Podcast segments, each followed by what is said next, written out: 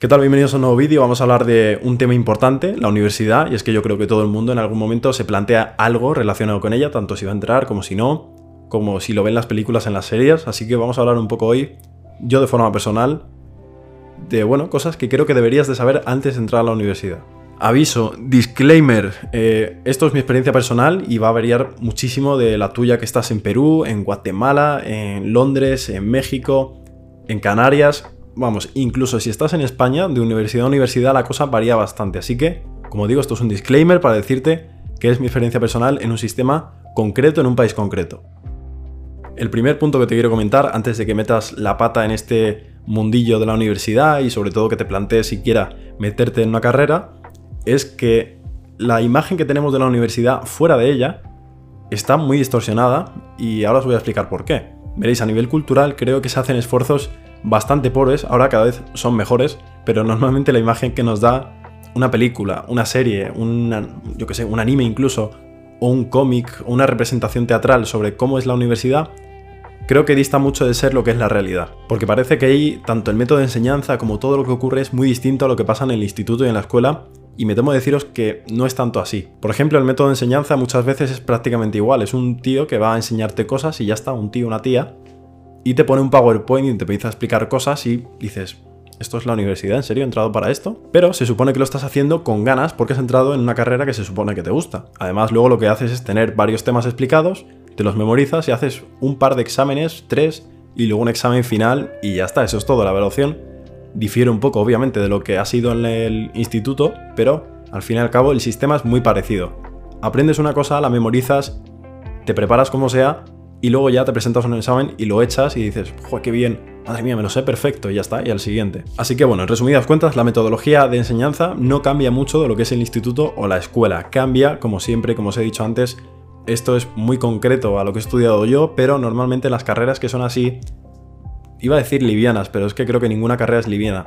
Carreras que son un poco más estándar, por ejemplo, económicas, ADE, mm, psicología, periodismo, lo que sea, en ese tipo de carreras la metodología lleva siendo la misma muchísimos años. Es como cuando os pasan los apuntes y veis que son los apuntes del 2004 y decís, pero si esto no me vale. Sí te vale porque lo que te van a pedir es de ese año y prácticamente no se actualiza nada. Así que en la universidad pasa un poco igual. La metodología y cómo enseñan las cosas lleva siendo un poco lo mismo todos estos años. Por muy PowerPoint que se quieran poner o por mucho que te pongan un proyector en el techo de la clase.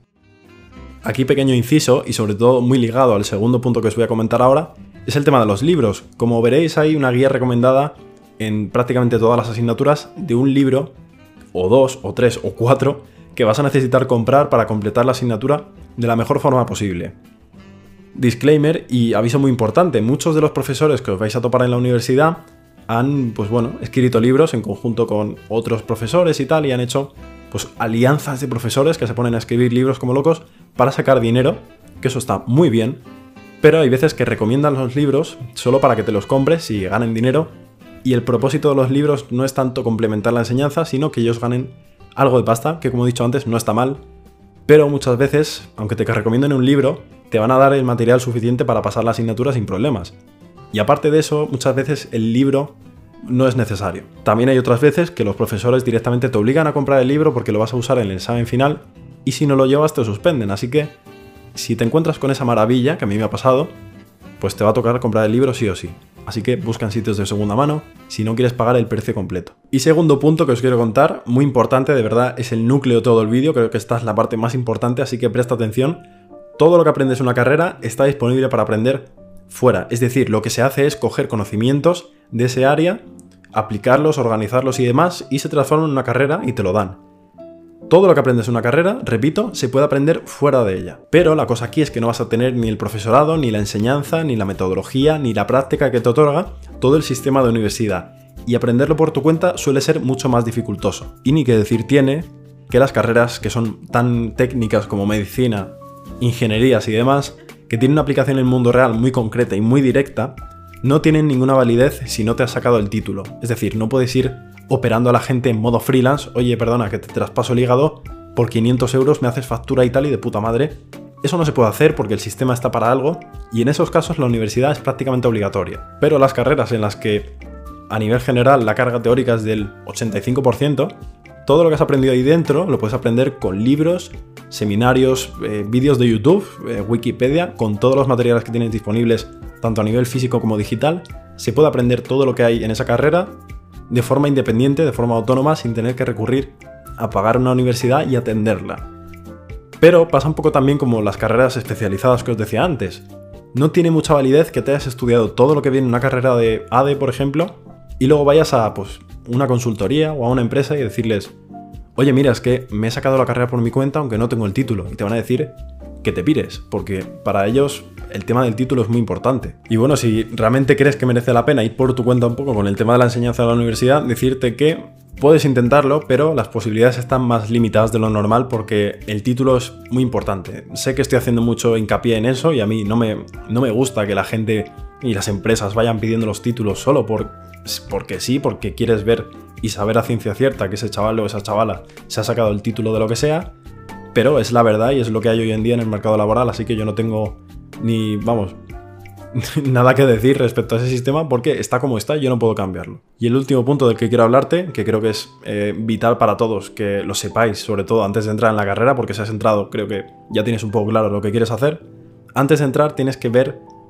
si realmente ese camino es para ti, porque entiendo que cuando entras en el instituto, lo primero que te bombardean es, pues, oye, universidad, universidad, universidad, y si quieres hacer un grado superior y tal, creo que hay muchas más salidas que seguir estudiando o, eh, pues, estudiar tanto una cosa eh, como un grado superior como una universidad. Hay más salidas, hay más caminos y no es todo o nada, no es estudiar o irte debajo de un puente. Hoy en día hay muchas salidas eh, para gente que no quiere estudiar más pasado el instituto es más complicado. A nivel laboral sí que es verdad que se paga menos por lo general a gente que no tiene titulaciones universitarias o regladas de grados superiores.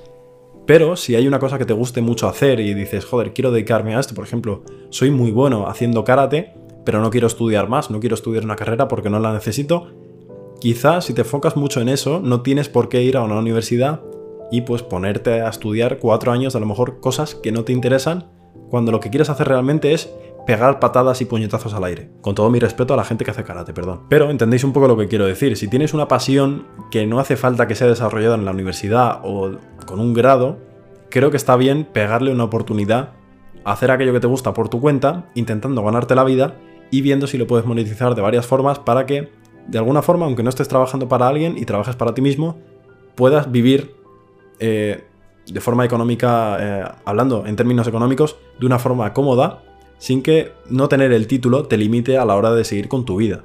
Así que este es un mensaje más de apoyo a todos los que no tenéis ni idea de qué hacer con vuestra vida.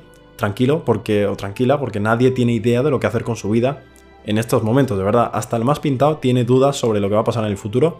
Así que no te preocupes, que no sea decirte todo o nada, o vas a la universidad o no vas a ser nadie.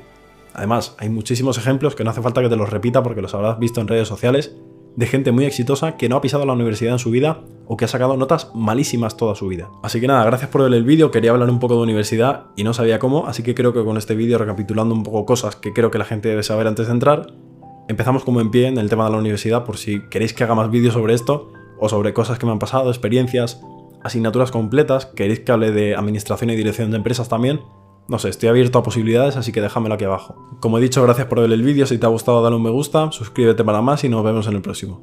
Chao.